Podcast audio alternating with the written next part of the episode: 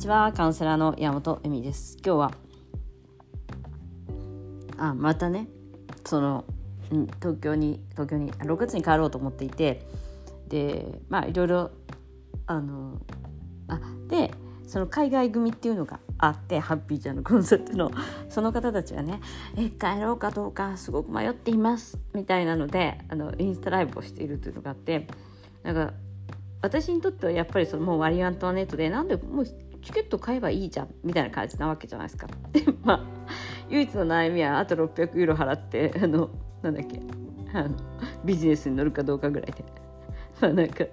でもそれも思ったんだけどやっぱ今回安いお金でビジネスに乗らないともう乗れないみたいな焦りが自分の中にあってそれが嫌だなと思ったんですよだったら来年とかまあ来年じゃなくても今年中にだってもう何回でも行けるし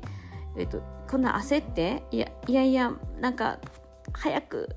今回の安いお金乗らなかったらもう乗れないんだみたいなのじゃなくてえ別になんかどっちでもよくない？っていうような状況になったら乗ればいいわけでなんか今回みたいに焦らせて乗らされるみたいのはなんかちょっと自分の中ではあの、うん、私はバンジージャンプを飛ぶとかそういうの嫌いなので嫌だなと思ったリードカバーしてあそうかこういうことなんだなと思いました。あのまあ、でこれをなんか乗り越えたらもっと器のでっかい自分になるからみたいな感じをさなんか勝手にバンジーを飛ばせることはちょっとできない自分にはと思いましたね。あのもちろんそのいつかはねあの、うん、なんだっけ？あのあビジネスとかファーストに乗って普通に海外旅行っていうか海外に行ったりとか日本に帰ったりとかするのが当たり前な条件にはなりたいんですけどなんかそれを今じゃないともう無理なんだよみたいに言われることが嫌だなというのはありました。もう一つはですねその海外組みたいのがあっていや帰れないっていうののまず一番の問題が旦那に言えないだったんですよ。でなんか旦那さんがなんか自分のそのハッピーちゃんの音楽とかを聴いてるとそんなの聞いてて家族のためにって言われるとかなんかそういううんよくわからよくわからないってわけじゃないけどなんかそそこなのっていうことがすごくあってえ、ー、とままあ意識のことをやる前にこれを言っていいのかな？意識のことをする前にそのインナーチャイルというかなんか境界線を切らないとちょっとやばくない？みたいな。その旦那さんが OK 出さなかったら何にもできない。旦那さんに喜ん喜んでもらっていきたいとかなんか認めてもらいたいみたいなのがすごく出てきてて。でなんかやっぱり言うの怖いみたいな。でもさ私多分言った日も覚えてないし言うのも怖くないし言われてダメって言われてもえこの人そういう考え方なんだって言って終わりなんですよね。なんか言うの怖いっていうよりはもし言って「えそんなのダメだよ」言ったら時間ないしうち行ったら「えそうなんだ」って言って多分切符買うんだよ同じように。でうちの旦那さんがじゃあそういうことに対してすごくあの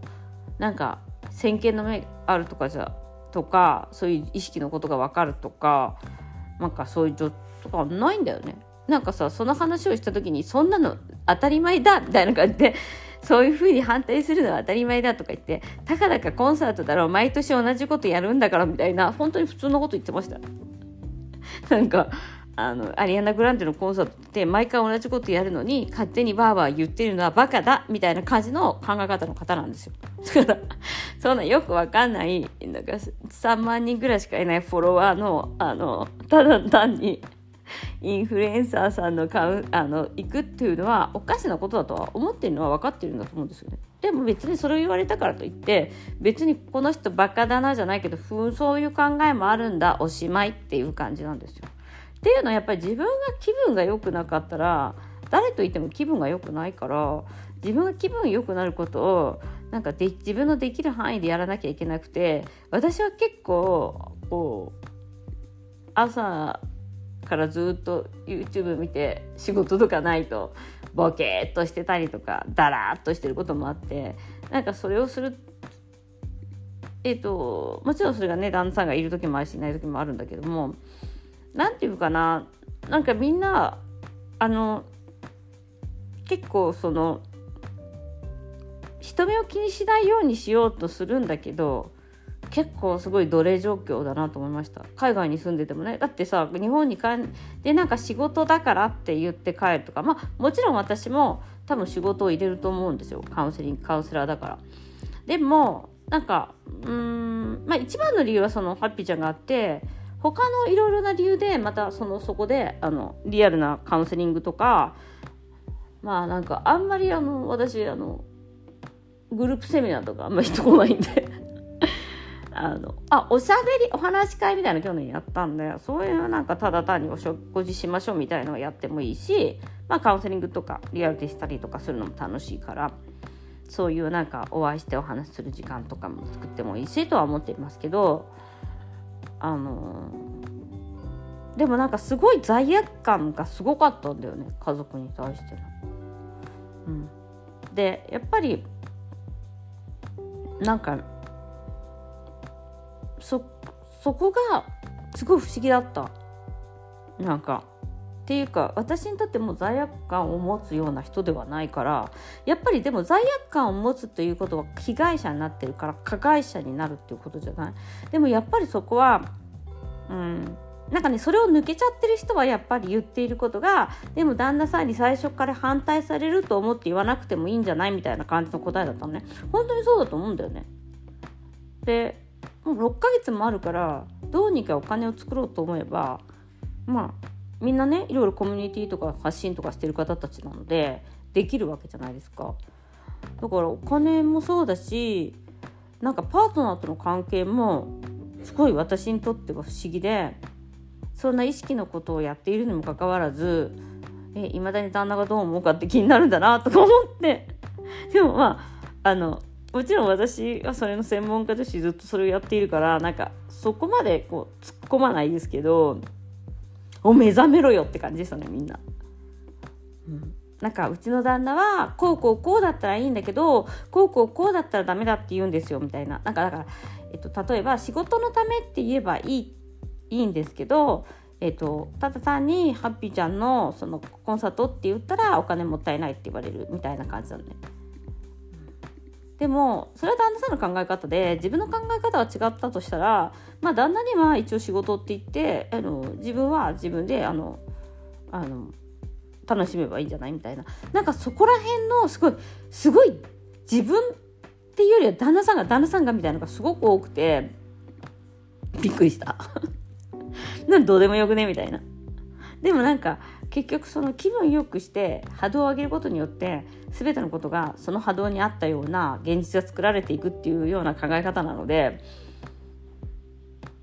うん。なんかそれそれ行くことによってめっちゃ波動下げてねっていう感じもあって 逆に。まあ私のそのあのあのなんだっけあれと一緒なんだけどあのなんだっけビジネスクラスと一緒なんだけどそのこと考えたら面倒くさいなみたいな。これ早めにやっとかないともう私にはそういうチャンスは来ないんじゃないかみたいなさ。感じで。なんか望んでもいいんだっていうのが出てくるとかそういうことなのでなんかそこら辺もすごい面白いなと思いましたね。うん、でもやっぱりいまだにっていうか普通に当たり前だけど人間その夫婦でいる人っていうのは国際結婚でも、うん、旦那さんがその何々をしてくれないとか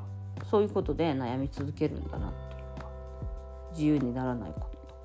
なんかすごい面白いな。そこはなんか見ていて、うん、なるほどな。逆にねそういうもんかもなと思いました。なんかなんでそんな主導権を握らせちゃうんだろうなっていうか